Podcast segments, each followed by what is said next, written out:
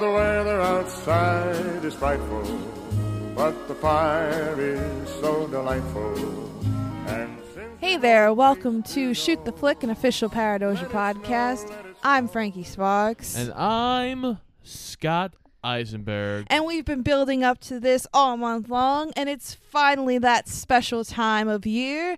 It's our Christmas special. Bum, Hooray! Bum bum bum.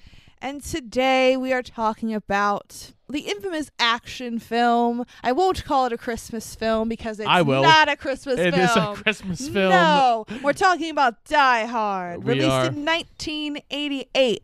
And we are particularly going to discuss slash battle slash fight to the death about the age old question is Die Hard a Christmas movie? Yes, clearly Frankie has shown her cards already. I, bitch, I haven't even started shuffling the deck yet, okay? Well, you uh, Boom. you showed everyone what you're picking, and it, Well, yeah, I've made it perfectly clear. I think I've mentioned this before on the show, but let me just reiterate.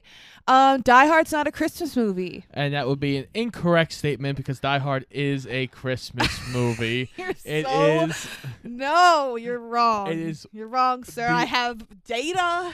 it is the best Christmas movie out there. What? What? Wait. Whoa. That is a very heavy and incorrect statement. Because even if I was going to acquiesce and say, yes, it's a Christmas movie, which I will not, but if I were to say such a crazy thing, I certainly would never say that it's the greatest Christmas movie ever. it is definitely up there in the pantheon of Christmas Uh, movies. Uh, No. This is going to be a battle royale, guys, okay? You know, we like to argue sometimes on this show, and I'm sure you guys get a real kick out of it. This is going to be like times a million, okay? Because This we are been- both very stubborn. in our 15 years of knowing each other, this has been an argument that has persisted through most of those 15 years. yes. Now, I, I think I think the best thing we can do to start this off is to find something that we both can agree on. And I think what we both can agree on in this particular situation is that Die Hard is a fucking great movie. Oh, yes, of course. It's a one of the best action movies in the land for sure. Yes, and this argument has now become the most divisive argument that we've seen in a long time. If you argue, it's probably split about 50 50 between people who really agree that Die Hard shows all the hallmarks and themes of a Christmas movie, while 50% of people, like Frankie, argue because they're blood and guts and terrorist and shooting and theft. Though you would agree that those are not Christmas themes. I, I would not say that. I would say you you would say that blood, guts, terrorism, and thievery are Christmas themes, I'm not saying holiday themes. I'm not saying they are warm or fuzzy. I'm not saying they are the greatest Christmas things to happen. But in a great deal of Christmas movies, there is darkness before the light of positivity in Christmas. I think you are reaching I'm so not very reaching. far. That You're like Michael Jordan in that What? scene Okay. in Space Jam where he's like, No, no, no. Right at the buzzer. Just no. okay. let- Let, No. I, I, let's, let's go with the my first quick little argument is it's a wonderful life. A Christmas movie? Yes. Yes. What does he want to do initially? What's his initial goal? He wants to kill himself. Darkness before he finds the light of Christmas. right. Okay. Ding. Okay. No, no, no. First point in the favor of Scott. Thank you. This is arguments that lead to You're comparing this. You're comparing Die Hard to It's a Wonderful I have Life. a couple of comparisons in my arguments from Die Hard and It's a Wonderful okay, Life. Okay, okay. Before we get into the arguing and going through the film, let's get out some of the preliminary mishigas about the, this movie because there is a lot to talk about as far as the accolades this movie has got, the the power behind it, the direction, the writing, all that good stuff. So let's get all that good stuff out of the way, and then I will destroy you with my steel arguments. Okay. Now, Die Hard Yes. Was directed by John McTiernan, who is a well known director behind a lot of kick ass action movies, including Predator, which we discussed, I think, in our second episode of this wonderful podcast, Hunt for Red October, Last Action Hero, Die Hard 3, which I would argue is the best of the Die Hard trilogy. Uh, it was written by two writers, Jeb Stewart, who was behind such films as The Fugitive, and Stephen E. D'Souza behind such classics as 48 Hours, Commando, Running Man. Uh, so, are we sensing a theme here? A lot of action powerhouses behind this movie, and you can tell. And also, with the writing, you can tell that there is a, a good twist of comedy in there. Yes. Uh, it's actually quite funny because in this movie, they do reference both Rambo and Schwarzenegger. Yes, I think it would be an interesting conversation to see who would win in a tour de force, either Schwarzenegger's character in Predator or John McClane or Char- Rambo. Probably Rambo, just because Rambo is literally like almost a super soldier. This movie started off with a budget of 28 million and had a worldwide gross of a whopping 141 and a half million dollars. Boom. So, yeah, a powerhouse from the word go. And it's still just beloved to this day. It was nominated for four Oscars in 1989, which is kind of crazy because now the idea of an action movie getting nominated for multiple Oscars is kind of bizarre, even though, like, all the Oscars that they get nominated for were technical. But still, give Die Hard its due it's difficult for an action movie to get Oscar love, so that's pretty cool, I think. It's so apparent why Bruce Willis has become such a star from this movie. Oh, of course. I mean, this was very early in his career, it was around like the moonlighting times. This was really his big break. It, but it's he's so charming in this, Mm-hmm. and he's you can tell he clearly cares right now. Oh yeah, I I, miss the times where Bruce Willis cared. Now, since Scott already jumped the gun here on the Christmas movie argument, let me just say that um, while John McTiernan has gone on record saying that he believes that this is a Christmas movie, Bruce Willis himself does not. I would like to bring up again. It's a Wonderful Life. You know who else considered It's a Wonderful Life not to be a Christmas movie? Frank Capra. Okay. So there are a bunch of people who consider that movie a Christmas movie, and the main guy behind the movie did not consider it a Christmas movie. You really did your homework, didn't you? Oh, damn straight I Okay, did. well- I'm coming for this. Well, did you happen to, in your research, determine when It's a Wonderful Life was released? Yes, I I did do that. When, when was it released? It was Scott? released in December. Oh, it was. But- what, what else is in December? Christmas. yes. Right. But- okay. okay. Now, when when was Die Hard released? the summer. July. July. Yes. Okay. Okay, wait, wait, What- wait, wait, what's, wait. what's in July? Not Christmas. Wait, okay. Wait, wait, wait, wait. It wait, was wait. never marketed as a Christmas pause, movie. Pause, pause. Wait, wait, ready? Here's my next argument. Oh my God. Would you consider Miracle on 34th Street a Christmas movie? Well, Santa's in it, and the whole plot revolves around Christmas. You know when that movie came out? When Scott? May. okay fine whatever listen we're uh, we're both very passionate about this why i don't know it really has no effect on our lives whatsoever we clearly need other things to do but i digress in preparation for this i came up with some criteria i call it frankie's five festive rules for an official christmas movie now some of these criteria match with Die Hard, okay? So don't get upset. Oh, okay. Now, in my Frankie's Five festive, fabulous rules to a Christmas movie. The movie has to reach all of these criteria. So let me proceed.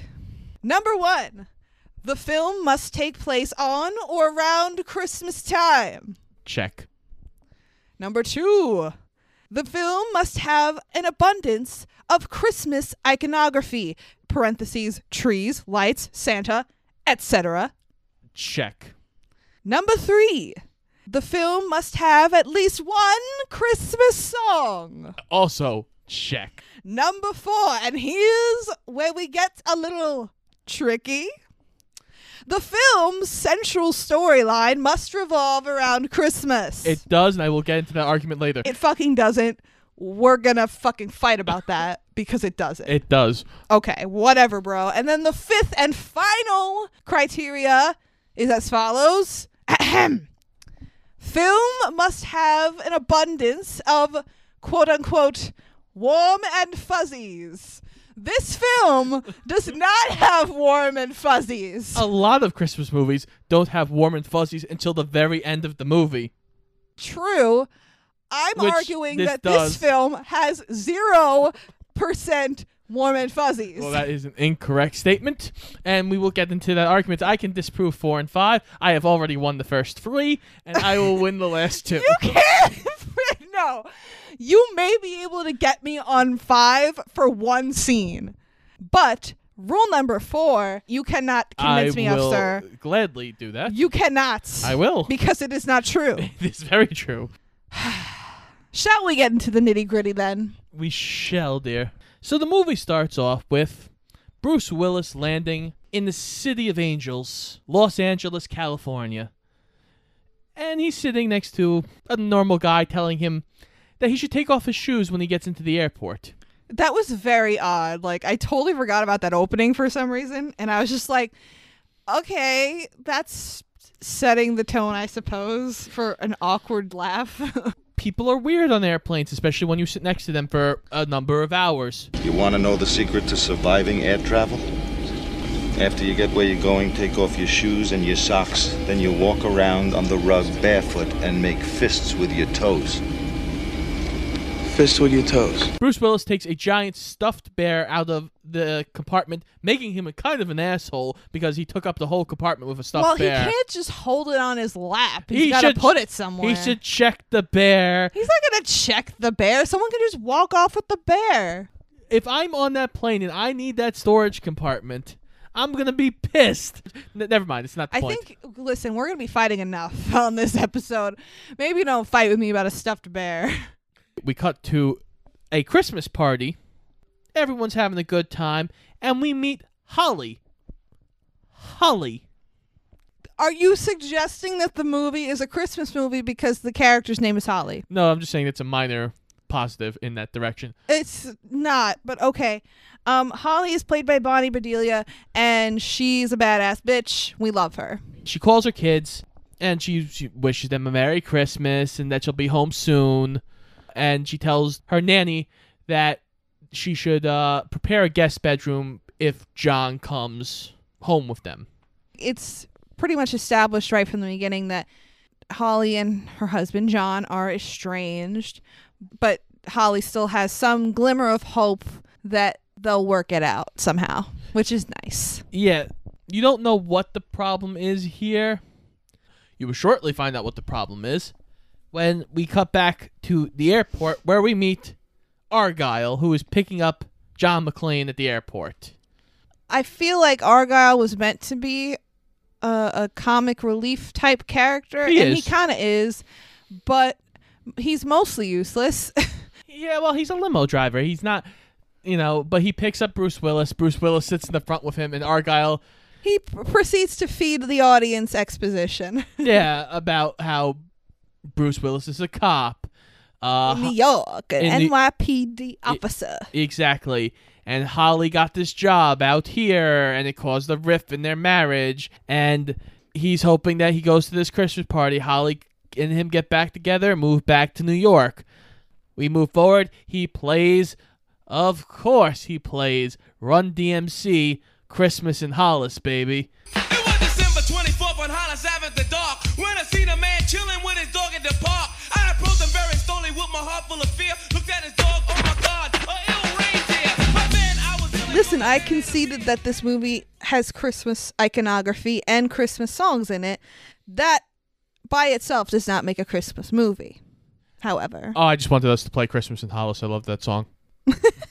John finally gets to Nakatomi Towers, where the Christmas party is taking place, and he looks at a computer to find where Holly is. Yeah, she's listed under her maiden name, Holly Gennaro, and you're like, "Ooh, that's not good." that's that's a statement right there. Yes, it is very different than nowadays. Like back in the day, that used to be a problem for people. Now I don't care that Frankie's Frankie Sparks. I fell in love with her that way. That's Aw, how I aw. care for her to be. I could have been almost talked into Scott Sparks because that sounds like a superhero. It does actually. That would have been fun. John again shows up at the party. He meets with the head of the Nakatomi Towers, and he also meets Ellis, who is snorting cocaine. Ellis is literally the worst. Can we just put that out there? He's a fucking coke fiend, smarmy, slimy scuzzball. Yeah, he's the typical LA big shot sleaze that you've seen in a ton of movies. Every movie he's snorting with his nose. Oh my god, it's Every so scene, it's like- ridiculous. It's like, and you're like, dude, dude, It's like, dude, it's Christmas. Dude- Like, do you have to fucking? it's got to snow somewhere, Frankie. Oh, my god. Uh, so Holly and John go off into a spare room. You could clearly tell Holly missed John, though. yes, you can tell that there's an awkwardness, but there's still a heap ton of chemistry between them. Uh, honestly, the chemistry is amazing for them being on screen together for what three minutes. not just the chemistry between them, but like a lot of the interactions in this movie have a, a feeling of realism to them and grit. And I feel like a lot of that has to do with the direction, obviously, the writing as well. They get into the argument about Holly going under Holly Gennaro, and they go back and forth. And Holly gets called away to make a speech. Yeah, she's like, oh, I'll be back in a couple minutes. So John decides to take off his shoes to calm down. And then, of course, the terrorists show up. Dun dun dun! They kill the main security guard, take his place, and who comes riding up the elevator? But Alan motherfucking Rickman. Yeah. Oh, God. I miss him so much. He's He, he's so great in this. he- he's great in everything he ever did. This was his first movie, actually, which is kind of crazy to think about considering how big his career got. But he prepared a great deal for this role, which you would think wouldn't really even be necessary. I mean, it seems like on paper it would just be like a run of the mill villain role.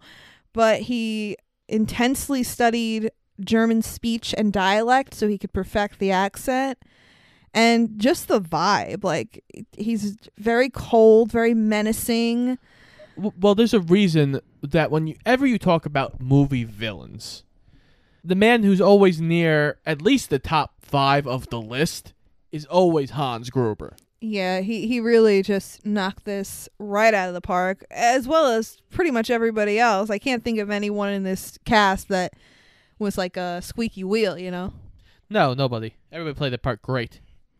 So they start shooting into the air, collecting everybody, and John's like, fuck, fuck, fuck. He sees a staircase. yeah he's got like a wife beater on no shoes and a handgun and he's just running off into nowhere He runs into the staircase and Yeah. he evades them for now.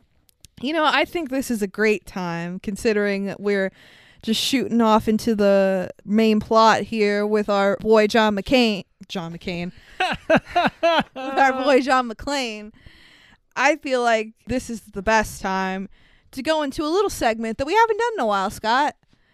It's the cast could have been. Yoip, going deep, cover past enemy lines, making everybody think I'm on the Christmas side. Rocking warm sweaters, hanging big ass lights. If the fat man can see me, yo, it's gotta look right. I watch all the TV specials. So never John could. McClane is obviously an iconic character, and there were some interesting names being batted around for the role of John motherfucking McClane. I didn't know this, but apparently Clint Eastwood originally owned the rights to the novel that Die Hard was based on and planned to star in the film in the early 80s, which would have been weird. I don't know. I okay, mean, well, he had. Clint Eastwood is like, I- I'm not a fan of Clint Eastwood personally, but he's got that grit about him. The thing about John McClane, he definitely is the everyman. That's what he's supposed to be. And Clint, I guess back in the early 80s, could have pulled off the everyman kind of thing. I don't think it would have been as wise ass as Bruce does it, but Yeah, true. Well, it's funny you mentioned the Everyman because we also mentioned uh, Schwarzenegger and Stallone before, and both of them were also considered for the role of John McClane. But McTiernan said that he wanted a quote unquote average guy for the role, which makes sense. Stallone and Schwarzenegger are way too big for this role. Yeah, because uh, Bruce Willis at this time, like he's not he's not jacked or anything. He he's he looks good. He's definitely fit, but he's not this over the top muscle bound jackhammer of a dude. No, he's a guy. If you walked into a bar in New York City and had a cop sit next to you, he could be Bruce Willis. true, and you you wouldn't want to fuck with that guy. No, no, you would not. Now, there were a multitude of other actors considered, first of which being Robert De Niro, who was offered the role and turned it down. Okay. Yeah, I mean, this was this was what eighty eight, so it could that could have worked. it could have worked, but I feel like it would have had a totally different tone and feeling, It would have to be darker. darker and just like a different attitude. I feel like. Yeah. But uh, other actors that were considered include the following: we have Richard Gere, which Ouch. that's probably the weirdest one. I feel like uh, Harrison Ford, Mel Gibson, Michael Makes sense. Madsen, Makes sense. John Travolta. Uh, okay, Pulp. Yeah, uh, maybe. I mean, he's been in a lot of action movies, you know. We all know Travolta is like, but like, he's been in a lot of action movies. are you saying you want to take his face off? Yes, Okay. that's exactly what I'm saying. Uh, we also have Nick Nolte and Al motherfucking Pacino considered. So uh, obviously, it's a lot of uh, great leading men. I don't think any of them could have outdone what Bruce Willis did here. Yeah, I'm thinking that too. Bruce Willis obviously owns the role. Yeah, it, it would be very tough to imagine any of those guys in this role at this moment. even though the the series has since then gone off the rails a little bit uh, mainly because Bruce Willis does not give a flying fuck anymore, and also because in the last couple of movies, I haven't seen them, but from what I have seen of them, it's just turned into like a fucking explosion-y He's a superhero. shit show. Yeah, it's like okay, whatever. The reason that Die Hard works is because it's gritty and it's grounded and like we were saying John McClane is just a regular guy. Yeah, he's a cop, but he's just a guy. Well- like, well, he's you- not a superhero. Well, you look at what makes one through three so great.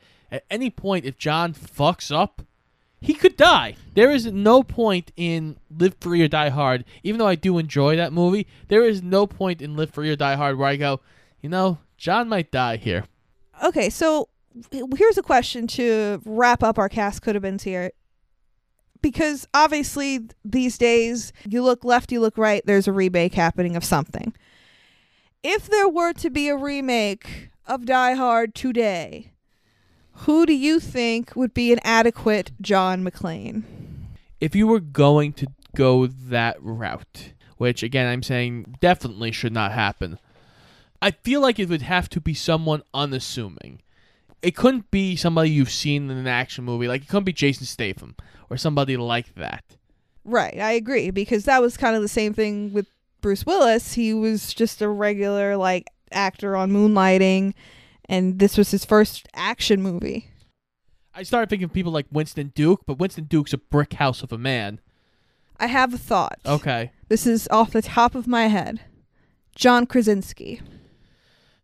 Uh, yes and no. I, I because he started to do more actiony stuff, so I can kind of Yeah, but he him- hasn't done anything huge in that area. Let's be real. Everyone mainly knows him as Jim from The Office, and That's he's true. he's got that charm about him. He does.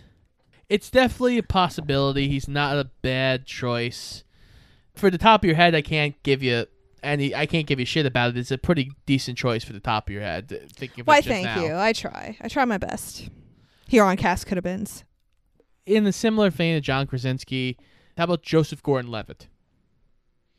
He could be interesting He's because he would be even less expected than Jay Kraz.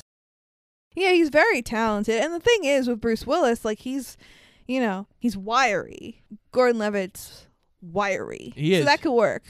I would actually. That would be. That would be crazy too, because if God forbid they did do a remake Looper. of Die Hard, oh Looper, we got to get you to watch Looper. Looper's fucking sick. But what I was thinking was, oh yeah, because they were in that together. Oh my god, that would actually be fucking amazing.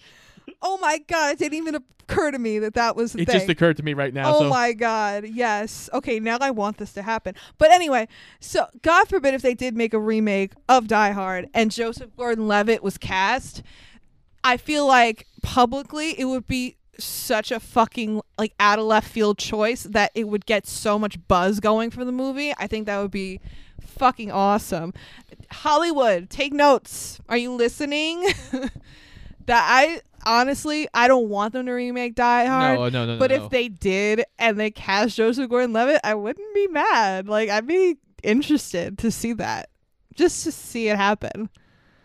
Well, that was fun. so that, ladies and gentlemen, has been Cast Coulda Coulda Been. Cause I am Jehovah's most secret witness. So I might have to dedicate my life to Christmas and act just like I love it till the day I die. So yes, Hans Gruber has now taken control of the pate. Alan Rickman takes the head of Nakatomi uh, Enterprises upstairs and tries to get a code out of him. And as John watches from underneath a table, Alan Rickman, who can't get the code out of him, just shoots him in the head. Yeah, it was really very sudden and quick, and it just shows you right away that this guy's not fucking around. But I do want to ask you, in regards to the Christmas aspect of this, how exactly do you justify this bloody, horrible scene as being part of a Christmas movie? Again, Does that give you warm and fuzzies, Scotty?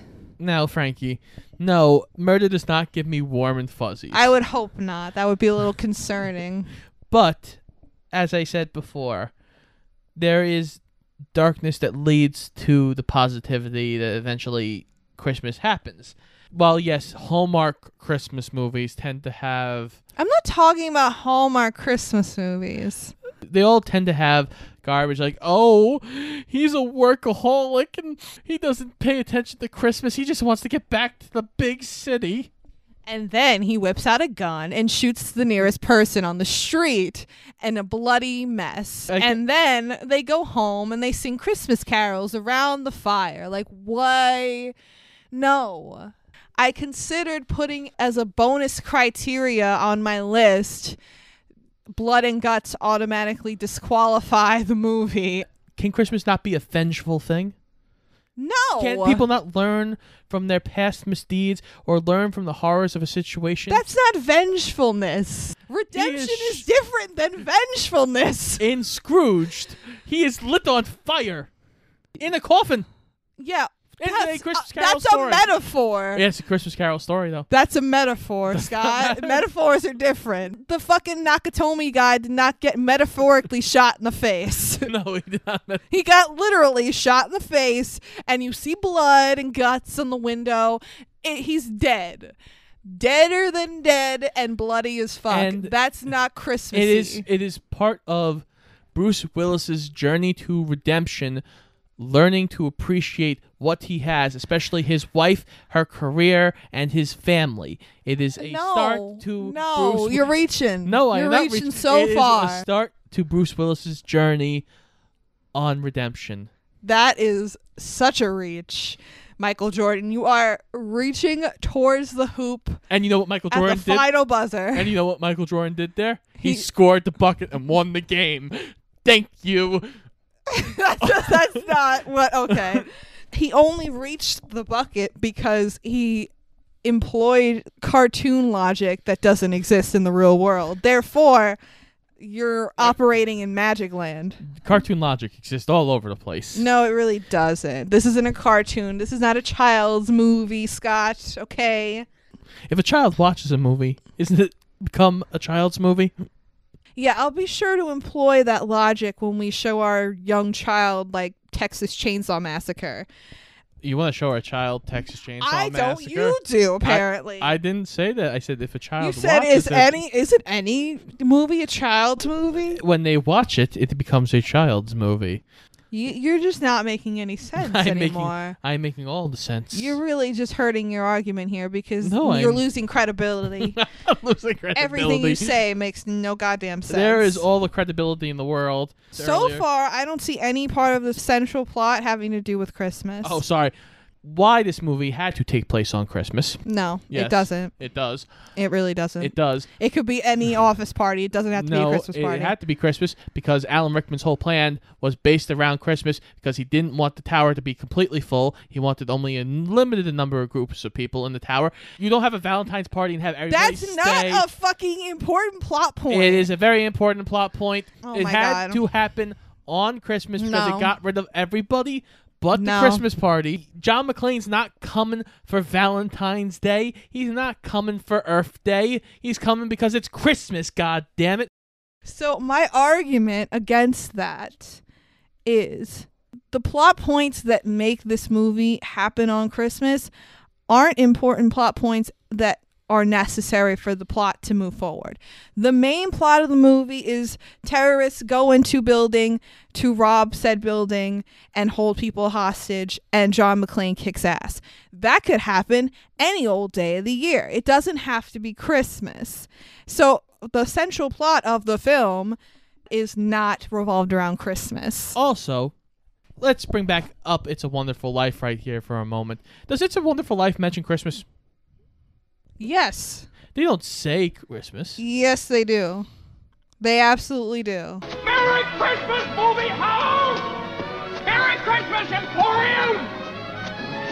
Merry Christmas, you wonderful old building alone! And then at the end of the movie, it's New Year's and they sing Auld Lang Syne. It's it's a Christmas movie, Scott. Okay. That's not what we're arguing here today. Okay. Christmas does not have to be mentioned for it to be a Christmas movie. There are Correct. plenty of Christmas movies that don't mention it. This movie Correct. does mention it, it Christmas, so that leads it to adding Wait a minute. to it no, being no, a no, Christmas. No, no, no, no. That you just proved my argument. No, there. I did. No, you you did because No, I did not. I said this No, adds to wait, it. wait. No, Wait. no, no, no. You just proved my argument there because you just said not every Christmas movie mentions that it's Christmas. So then, by the transitive property, just because you mention that it's Christmas doesn't mean it's No, the fucking Christmas. You Christmas can't movie. use the transitive property I here. absolutely can. I'm a genius, damn it. This is apples and oranges. This is not apples and apples. You can't use the transitive property here. I feel like all our viewers' eyes are rolling in the back of their heads right now. Maybe we should just put a pin in this little argument for right now, and then we'll continue with the plot and we will resume our argument at a later point okay, fine. before we kill each other. that will definitely not be Christmas. So John pulls the fire alarm to try and get the fire department to come break up this terrorist thing. Uh, the terrorists figure that out pretty quickly. Send the fire department away. They send a guy up to try and kill John, who doesn't succeed. Him and John brawl, and John breaks his neck when they fall down the staircase. And then John proceeds to take his machine gun and everything he has on him, put him in a chair, and write, I have a machine gun. Ho, ho, ho. Who you calling a hoe? he he sets up the body so that Hans and the other guys can find it, and Hans is obviously very concerned when he reads the guy's sweatshirt. It's very cold, but also kind of hilarious how he just is so detached, saying this iconic Christmassy line. Now I have a machine gun. Ho, ho, ho. Carl, who happens to be this guy's brother, is very upset that his brother is dead. He wants blood. He wants blood. Holly knows it's John because, as she says later, uh, only one man could make someone that crazy. John runs up to the roof and starts transmitting on an emergency line because he stole a walkie-talkie off the dead guy that terrorists have taken over Nakatomi Towers. And the police answer and they're like, "Sir, this is an emergency line. If you have an emergency, please call 911." He goes, "I'm, I'm calling for a pizza." These fucking people are ridiculous. Like what he he's clearly in distress this person.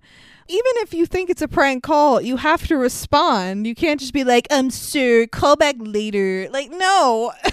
what the fuck? So the police decide they're going to send over one cruiser, but the man they call Oh my god, the best. is Sergeant Al Powell. Woo! Played by Reginald VelJohnson, who is probably more notably recognized as the dad from Family Matters. Did I do that? But this movie was filmed before that. So this is pre Family Matters and he's the fucking shit. He is. He's great in this. He gets a little shit for buying too much food in the. He buys a bunch of honey buns and the fucking clerk is like, "Oh, I thought cops only ate donuts. Yeah, and he's like, "Oh, my wife's pregnant, asshole. like, fucking leave me alone." it's funny because he has such chemistry with John McClane, and for ninety-five percent of the movie, they're never in the same scene together. They're just talking over the walkie-talkie. Honestly, that was one thing I was very upset about with this whole trilogy. Is They never brought him back. well, no, he he comes back in the second one, but he's only in it for like literally Oh, five I didn't even seconds. remember that. See, that's how much I don't like Die Hard 2. I didn't even remember he was in there. He's in it for like five seconds. But how do they not have a moment where like they're together doing a fucking crime in L.A. or something? They should do a crime in LA or do like crime fighting in LA. Crime fighting in L.A. Oh, okay. That would have been a whole other movie. They just turn rogue and go like yes, dark side together. exactly. While Holly tries to hunt them down. oh my god. Holly's a badass bitch. She fucking would. Yeah, she would. So Al gets out of the car, as Frankie said before, and he's yeah, he he's gonna go in and look around. but he's like, you know what? Fuck this shit. It's Christmas Eve. I'm going the fuck home. Bruce Willis, who is having a shootout with two terrorists in uh, floor upstairs, kills them both in pretty great fashion. One where the guy's on top of a table and he's like, "You should have killed me when you had the chance. You don't gotta take the shot when you have it." And then Bruce Willis shoots him from under the table and says, "Thanks for the advice." Bruce Willis then proceeds to take that man and throw him out the window onto Sergeant Al Powell's car while he's driving away. This leads to Al being shot at and he crashes his car. So now John goes and hides in the vents. Oh yes, coolest shot, probably most iconic shot in the movie. The shot is still amazing. There's a lot of really interesting, unique shots in this, but that one in particular is really good. Come out to the coast. We'll get together. Have a few laughs. It's Ah. all good. Oh god, I miss Bruce Willis giving a fuck, man. When he gives a fuck, it's nice. it's so good. It kind of reminds me of Harrison Ford, except Harrison Ford knows when to care. Like he cares for certain movies, but he he still knows when to turn it on. Bruce Willis literally does not give a fuck. So, because John has a radio, he starts talking to Hans. They're having a fun little dialogue where Hans says he's a cowboy who watched too many westerns growing up. Well, he goes, oh, "Okay, Mister Cowboy," and as Bruce Willis is ending the conversation, he goes, Yippee-ki-yay, motherfucker. ah, I would assume the most iconic line in the whole series of Die Hard. But what I think is interesting though, there's so many good one-liners in this movie, but that is the one that stood out and in this scene, it literally is almost an afterthought. It's almost like mumbled under his breath. I it is a good line though. "Yeah, It's badass line. Oh, it's a great fucking line. So John gets on the radio and starts talking to Al. So Al is in charge until Dwayne, the police chief, shows up. Uh, yeah, played by Paul Gleason, who was the principal in Breakfast Club. So you already know who this motherfucker is. Are, are you saying the bull is going to get the horns? oh yeah, for sure. Holly, being the badass bitch that she is, goes to confront Han, saying they need a couch and they need to start letting people pee in bathrooms. She goes in there fearless as fuck and talks to the guy nice and calm, not like emotional, not scared, not whimpering or nothing. She's like, "Listen, we're people out here and you need to like do certain things otherwise it's going to get fucking gross out there." People are going to start peeing in the koi pond. There's a pregnant ass bitch and a lot of people that got to take shits. So let's get this going. she also, she's Holly Gennaro here. we don't want anyone to know that I'm a McClane. That might be a problem. So now we cut to Channel 5 News, where Richard Thornburg receives Al Powell's call over the frequency because, you know, the, the news follows the police frequency. And he's like, shit's going down. I have to get there. And basically forces his way into covering the story. Richard Thornburg is a dick. Yes. and he's he's used to playing a dick though. He is. He played the dick in uh, Ghostbusters too. He did. Everything was fine with our system until the power grid was shut off by Dickless here. They caused an explosion. Is this true? Yes, it's true. This man has no dick. So now Dwayne has taken over and decided he's going in to get the terrorist. The terrorists are killing cops left and right. Basically, machine gun fire. The cops bring a tank that starts getting shot with rockets. John fucking drops a C4 explosive to kill the two terrorists with the rockets, saving the cops from being blown to smithereens. This leads to John finally talking to Dwayne, who's like, I have people out here covered in glass. Glass? Who gives a fuck about glass, you fucking pussy? Are, are you serious, man? I'm not the one being butt fucked on national television, Dwayne. Finally, we cut back to the Christmas party where Ellis is talking to Holly after snorting some more coke and going, You know what? I gotta go fucking talk to this guy. I talk million dollar deals, and I can't wait for your husband or them to see who kills us first. oh my god, I'm so done with Ellis. This motherfucker who you tried to fuck his wife in the beginning of the movie now is running around barefoot trying to save your fucking ass. Why don't you just shut the fuck up, snort some more coke, and sit down? Like, just stop. Well, he's Cease and desist. he's too high to even. By the way, do you consider heavy drug use a Christmas theme, Scott? Snow. That's not snow, though. It's, That's it's snow. Yeah, it's snow. yeah, it's it's snow. You're terrible. You're a terrible human. But yeah, I couldn't wait for Ellis to die. I was so ready. I was like, great. Let's go. Best scene ever. So Ellis, of course, now gives Hans John McClane's real name and is like, "Hey, Bubby, you know, uh, I'm your friend from back home. I invited you to the Christmas party, you know." And John's like, "Ellis, tell these people you don't know me. Ellis, you don't know these people. They're going to kill you." yeah, it was a pretty fucking intense scene. But after, you know, a few too many booby babies, fucking Han shoots Ellis in the face. Again, another lovely Christmas adornment for the windows. Red and green, baby, Christmas colors. So, um, outside though, fucking uh, Dwayne. Robinson is like, "Oh my, he he got that guy killed. He's just he might as well have shot him himself." And fucking Powell's like, "Are you serious, you dumb fuck? He did everything he could to try to save his ass. Like, shut the fuck up. These people are ridiculous." This leads to Hans demanding the release of several known terrorists.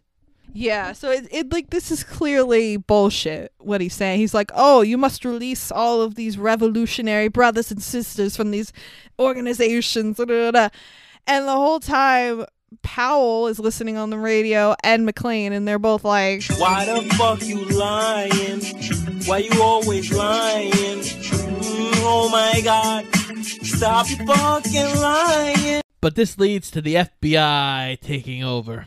Oh yes, Agents Johnson and Johnson. No relation. And as Powell puts it, they are running the FBI handbook. Well, while this is going on, Theo, who is one of the terrorists, is cutting into a big safe because what Hans is really after is $60 million in bonds. So they learned that John had stolen the detonators that they need to blow up Nakatomi Tower. So Hans and Carl and the rest of the terrorists go looking for John McClane. And who finds him? Hans does. Yeah, this scene is fucking sick. So McClane comes upon Hans and he immediately changes his accent to an American accent to try and disguise himself as one of the hostages. And you think for a second that McClane is buying it. But the best thing about this scene is that the whole fucking thing was improvised. Uh, John McTiernan, and the director, saw that Alan Rickman could do a really good American accent. So they came up with the idea to have this kind of cat and mouse game going on between him and McClane. The tension between them in this scene is palpable. Like, Hell yeah. because you don't know 100% if McClane is buying it. We feel like he's too smart for this, but then he's giving him a fucking gun, and it's like, what the fuck? And then McClane turns around, and Hans points this gun at McClane, and McClane is like, please, Hans, are you fucking kidding me? You think I'm that stupid? No bullets, haha. And then Carl shows up and he starts shooting. John starts running. Oh yeah, this is where she gets real because he's just like screaming and shooting wildly and running around like a psycho. Carl looks at Hans and Hans goes, Shoot the glass! And they start shooting the glass, which leads to McClane having to run over broken glass to get away. Yeah, another fun fact: the shot with him running over the glass with his bare feet was actually done by Bruce Willis wearing special rubber shoes that were made to look like his bare feet. So I, I'm guessing he actually did run over glass, just not with actually bare feet. But just watching that, and then later on when he's trying to clean out his foot in the bathroom sink, it's just like, oh, it gives you like gross feelings. Like you, you, you can feel the glass in your own fucking foot. Yeah, he's cleaning off the glass. He's talking with Al over the radio. Oh yes, this is the one scene that I would concede would fall under the category of number five, warm and fuzzies. Oh, this is the scene. Okay. Yeah. I would say there there are two scenes that should categorize the warm and fuzzies. No, I think this is the closest one to warm and fuzzies because. You know, I know you've gone on and on about the themes of family and da da da da da. There are no, it's really not present in this movie It at all, except in this one scene where he's talking to Al on the radio and he tells him, Hey, I'm not liking my odds here. I need you to tell my wife that I'm sorry and I love her and all this good stuff. It's really well acted. Tell her that, um, that she's the best thing that ever happened to a bum like me. She's heard me say I love you a thousand times. She never heard me say I'm sorry. You felt it, you felt it in your heart area, and that is by definition warm and fuzzies. However, the only reason why I wouldn't categorize this as warm and fuzzies under the Christmas umbrella is because A, it has something to do with Christmas, and B, it's like a not even five minute scene. Yes, while there is all this pain and suffering that he has now undergone, he has learned to appreciate his family, his life, his he, his wife. He appreciates her. It's all there, building towards redemption for John McClane, and this is why it is a Christmas miracle. Uh huh. Yeah. Okay. Uh, I know we're not necessarily talking about the other movies in this argument, but um, hey Scott, we're, we're not talking what, about the what happened movies. in the other movies between him and his wife? Do they do they last? Did they last That forever and doesn't matter in this live the rest of their life in Christmas fueled bliss? we don't see the end of a lot of Christmas movies. In It's a Wonderful Life, we don't have a sequel where he actually does shoot himself in the fucking head. Well, because he doesn't. We don't know that. We don't see it. well, no, because in that movie he actually does learn to appreciate his family and, And go Jo- home and sing Auld Lang Syne with all the townspeople, and they all love him and he loves them. we them. don't see it. It We doesn't- do. No, we, do see that. We, we see that. We don't see after that. We have no idea what oh, happens so after your that. argument is perhaps after all of that Michigas warm and fuzzy, ooey gooey nonsense, he then decided, you know what, fuck it, I'm just gonna kill myself anyway. it could have happened. He could have been I hit by a bus. I don't think that. Well, I mean, anyone can get hit by a bus any old time. That's not the point. The point is, if he got hit by a bus, he would have died with Christmas spirit in his heart. Okay. It doesn't. John McClane would have died with not that. John McClane would have died. He would have died knowing that he was an asshole to his wife before he died. Yes, that really but is he it. would have. He had learned what was right. But why did he learn that? Did he learn that because he was in a life and death situation, or did he learn that because of the power of Christmas? And It's a Wonderful Life, why did he learn his lesson? Because of the power of Christmas, Angel. And again, it's a Christmas miracle. No! Oh my god, this is insane. You're just like r- grasping at all of the straws. No, I'm not. It is a Christmas miracle. Okay, sweetie. Sure it is. While he's cleaning off his feet, the FBI finally cut the power to the building, opening up the safe and releasing the bonds to the terrorists. Oh yeah, that was a good scene. The vault opens and it's ode to joy. And it, the fucking light hits all of the terrorists one by one, and they're all like, "Oh!" and it ends with Theo going, It's a Christmas miracle. Okay. uh, again, just because you have Christmas iconography and Christmas lines in your movie doesn't mean it's a Christmas movie. It has the themes. there are more too. criteria that need to be met, It has the themes too. We then cut to as they are getting ready to leave and bring all the hostages up to the roof.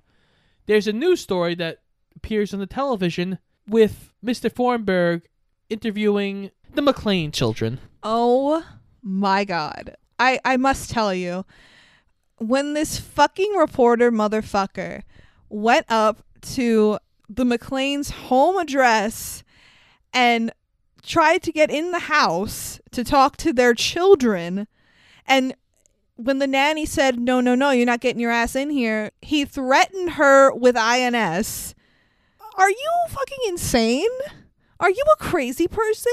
What a fucking scumbag. I at that point I forgot about the INS thing. I knew he he talked to the kids. I remembered that, but I forgot the INS thing. And when I saw that whole sequence, I was like, I cannot wait for Holly to punch this motherfucker in the face. Yes, yes, indeed. Mama Bear is coming. this leads to Hans pulling up the picture, seeing Holly and John standing there together, and he goes, It's wonderful to meet you, Holly McClane. Dun dun dun. Yeah, you're just like, oh fuck, fuck, fuck, fuck. that's like what's great about it is that even after seeing this movie a million times and knowing everything that's happening, you still have that feeling as the audience, like, oh shit, no, no, no, no, no. The rest of the hostages, besides Holly, get sent to the roof. The FBI said that they are giving the terrorists the helicopters they had asked for earlier, but of course, the FBI plans to shoot the terrorist. right, but the, the terrorists plan on sending all the people up to the roof and then blowing it the fuck up to create a distraction and make them believe that the terrorists are all dead so they can get away. It's a double cross, and Bruce Willis is about to tell Al that, but Carl cuts him off, and they have a knockdown, drag out fist fight.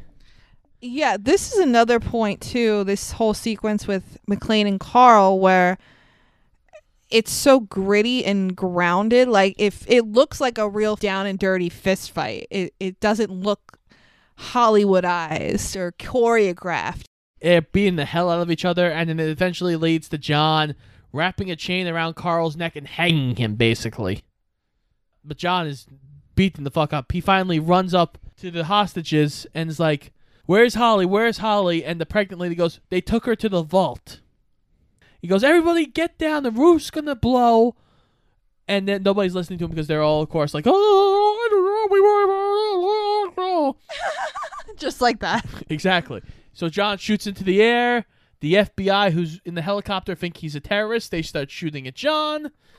The hostages start running down, and this leads to another great fucking scene where John ties the hose to himself, and as the roof blows up, killing the FBI agents, throws himself off the roof and breaks through the side of the glass in the Nakatomi Towers, barely escaping falling to his death. It's just such a great fucking scene, and you're like, holy shit, man. Yeah, that was pretty fucking boss. You can see yourself as John McClane standing on the roof of this building, like tying yourself to this hose, like, what the fuck am I doing? What the hell are you doing, John? So, Argyle, who is still in the movie, Yeah, remember him? He's still fucking here. He's in been- his fucking limo. we haven't brought him up since the beginning of the movie because he's been locked in the garage of Nakatomi Towers, just kind of chilling there, waiting for John. And he finally sees Theo loading the money up. He drives over, crashes into Theo's car, gets out, and knocks out Theo with one punch. And you're like, yeah, Argyle, there you go. Finally, you're useful. We had you sit in a limo this whole movie just for that scene. John is going up to the vault where he spies some Christmas tape, It's uh, just like packing tape, though. but it's Christmas themed packing tape. Oh, okay. And like the Christmas spirit of vengeance, John tapes the gun to his back. And as he walks up, Hans, of course, has Holly with a gun to her head. There's another goon there. Hans starts doing his evil speech. What was it you said to me before? Yippee ki motherfucker.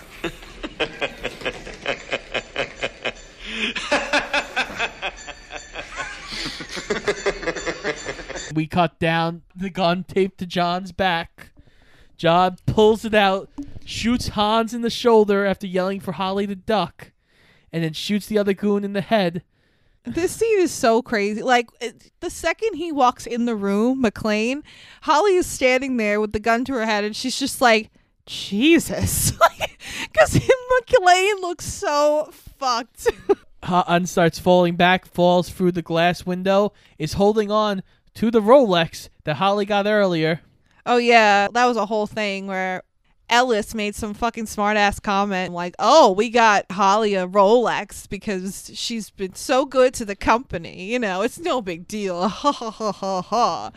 And when Hans falls out the window, he grabs onto Holly's hand and is holding on by the fucking watch. And McClane has to, with much, much difficulty, unclip this fucking watch from her wrist to get him off of her. Symbolism. They finally get the wristwatch off, and Hans falls to his death. Yes, fun fact about this particular scene, because obviously this moment where Hans is falling off of the roof is an iconic moment as well in the movie. You can just see the incredible fear in Hans Gruber's eyes as he falls. For the shot, Alan Rickman was actually falling from a 21 foot high model, holding on to a stunt guy who, when he was letting him go, was like, okay, we're going to count to three and then we're going to let you go. One, two, and then he let him go on two instead of three. and the purpose of that, obviously, was to get a genuine reaction of fear in his eyes, which worked out perfectly. and Hans is dead. Ding dong, the Hans is dead. Yes, Hans is dead. John and Holly finally were walking out of Nakatomi Plaza in each other's arms. Yeah, it's a really it's a sweet moment. Is it?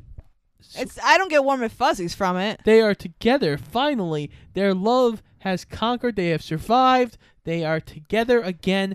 Listen, as no, no, no, but you don't understand. Warm and fuzzies are different, okay? A sweet moment is not the same as a warm and fuzzy uh, Well, moment. but- but then and a get- warm and fuzzy moment is not necessarily the same thing as a Christmas warm and fuzzy moment. But then we also get Al and John who finally embrace and hug and they're friends and friendship is a big important part of Christmas and oh it's so good. I well, I would say that they're friends, sure, but that hug, it's not necessarily a friendship hug. It's a more like you made it, man. Like McClane when he when he hugs him, he kind of lets out this huge like sigh, laugh thing. It's very, it's it's it's very real and it's very visceral, but I wouldn't say it's a you know, you and I are buddies now, and we're gonna go arm in arm down the Yellow Brick Road. And They've gone through this emotional thing. They now have this new budding friendship. They know the brotherhood of man is real. There is a brotherhood of man, a benevolent brotherhood of man. Um, no, what are you talking about? Al spent the whole fucking movie fighting with the deputy police chief. Because he believed in John. Right, but you're you just said. See, this is why you're grasping at straws. You're just pulling shit out of your ass. I'm not You're like the police are a brotherhood of man, even though this police chief is a fucking dingbat. Just because there's one dingbat does not mean Oh, but brotherhood of man. I thought we were talking about the brotherhood of man. he is in the Brotherhood of Man, but he there can be dingbats in the Brotherhood of Man. Okay, I sense no Christmas themes here. There are family redemption. You know, you can say family, but there's no family themes here. It is. He learns the importance of his family, of of supporting Holly, of being a better husband. All these are being better for his family. okay. When you go through a near death experience, you get a lot of rushing of emotions and things, but generally they don't last, which is obviously the exactly. case in this particular well, sense. exactly. So you're saying in It's a Wonderful Life that won't last because you know he thought about committing suicide, which is a near death experience. No, that's no, Oh. that's not the same thing.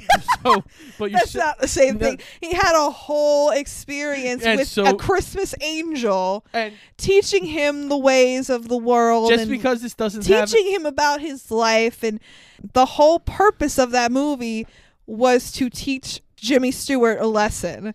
The whole purpose of this movie is John McClane being a badass. no, John McClane learns a lesson. Scott, this isn't a Christmas movie. It is a Christmas I movie. I really hate to break it to you, but y- you know, you're just really just pulling it out of your ass. No, I'm not. I have laid out good arguments, sound arguments, because I have more arguments, but we'll get there. All right, let's let's uh, wrap this baby up, There's and then we'll we'll have our final arguments. As they are leaving, beaten, bloodied, bruised, Carl comes out of the body bag to shoot John and Holly. But who comes up with a gun to finally shoot? It's Al Powell because Yay! This is a really important scene for Al Powell because earlier, around the time where John McClane was having his emotional moment talking about Holly, Al reciprocates the mushy gushy stuff by revealing to McClane that the reason he's a desk jockey and not on the streets anymore is because he had an incident where he accidentally shot a 13 year old kid. And it's a really really powerful acting moment for him. He he says a line that's really i thought was really powerful. He said um when you're a rookie they teach you everything they teach you everything and anything except how to live with a mistake you feel so bad for him because you know he's a good guy he's a stand-up motherfucker and he just he made this terrible mistake and he has to live with that forever but in this moment where he shoots Carl, you kind of get a little bit of redemption for him. Even though, like, yeah, he's still to have to live with what he did to that kid. He at least can know in his heart and soul, like, he is a good cop and he at least tries to do the right thing. and he made sure the McClane children got their parents home. Yes, exactly. That's both of them. Like I said, they have great chemistry together, but even on their own, they have really good moments. The news reporter comes up into Holly's face and is like, "Do you have uh, anything to say, Mrs. McClane?" And she punches him in the face. Oh, I felt so good. Now Argyle puts them into the limo where they start making out. Argyle, of course, ends us with, uh, "If this is their idea of Christmas, I gotta be here for New Year's." ah, waka waka. And now that the movie's over, like many Christmas movies, the darkness has subsided. We can get back to Christmas. and we end with uh, "Let It Snow." And we end with Let It Snow. I agree with you that this movie has some elements that could constitute a Christmas movie. However, I think the most important element that would be required for a Christmas movie is lacking, and that is the main plot revolving around Christmas. And I believe that. I wasn't done. Sorry. Now, is the party that we start off with a Christmas party? Yes. Did it have to be a Christmas party for the plot to work? No. It could have been an Arbor Day party for all we know. No, it, It wouldn't have. changed anything. No one has the Arbor Day party. The point I'm el- making is You can eliminate most holidays. honey, honey dear, darling, the point I'm making is that the fact that it's a Christmas party has no bearing on the actual plot. It could have been any old holiday and the plot could have been exactly the same. Christmas doesn't have to be the main focus. It does to be a Christmas No, movie. it does not have to be It does. Again, Scott. it's a wonderful life. The main focus isn't Christmas. Christmas is a whole fucking side plot. Christmas the central storyline of It's a Wonderful Life is dependent on the fact that it's Christmas. It's not dependent on the fact that it's It Christmas. is. And most of the movie takes place in the past, not on Christmas. Oh my god. You know, Scott, I think you and I are both very stubborn and we're going to have to agree to disagree. Fine. For that is the true spirit of Christmas, finding common ground with your fellow man or woman. Woman! Whoa, man! Whoa, man! Now that's a Christmas movie.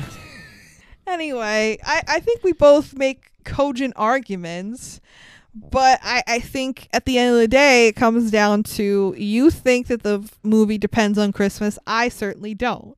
You think that a Christmas movie doesn't have to be all about Christmas. I pretty much do. I mean, for the most part. You know, like I said, as long as it fits the criteria, the Frankie's Five festive fabulous criteria, then it's a go. But I don't feel that Die Hard fits that. I again, I disagree. I believe Die Hard fits all your criteria, even if it is just slightly fitting it. It still fits it. I believe the audience will have my back on this situation. Okay, and I think they're gonna think that you're just again grasping at all of the straws. But at the end of the day, the one thing we can all agree on is that Die Hard is awesome. yes, Scott, what do you have it rated? I have it five out of five, baby. Hmm, I have it four out of five. That is incorrect, but okay. Okay, bitch.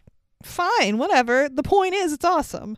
I, you know, we can both agree on that. Yes. So let's not fucking argue again on something that is already done. oh Lord! All right, so this is our last episode, not just of 2020, but of season one of Shoot the Flick. We will come back on January 6th. Yes.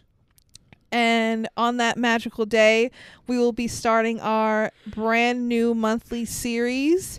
I'm not going to tell you what movie series we'll be covering, but I'm particularly quite excited about it. Let's just put it that way. It should be interesting. I know 2020's been crazy and it's been really horrible for most of us, if not all of us, but hopefully around the corner there's a little bit of light. Like Scott's been saying, there's always darkness before the light. And I personally can't wait to come back next year and watch some more movies and do some new stuff too on this podcast. We hope you have a Merry Christmas. We hope you have happy holidays. Happy Hanukkah to my fellow Jews. Happy New Year. Go watch Die Hard. Yeah, I'll I'll co-sign on all of that. Even though I don't think Die Hard's a Christmas movie, it's still a fun movie to watch. So yeah, go watch Die Hard. and you know, while you're at it, watch It's a Wonderful Life, Rudolph the Red-Nosed Reindeer, Scrooged. and until the great year of 2021, this has been Shoot the Flick, an official Paradoja podcast. I'm Frankie Sparks. And I'm Scott Eisenberg. Make sure you check us out on Instagram and Twitter at Shoot the Flick. And make sure you check out season two starting January 6th on iTunes, Spotify, Google Podcasts, and iHeartRadio, and pretty much anywhere else you can find a podcast. And make sure you come back and check out our crazy, wild, and wacky movie adventures. Merry Christmas, Charlie Brown! Hark the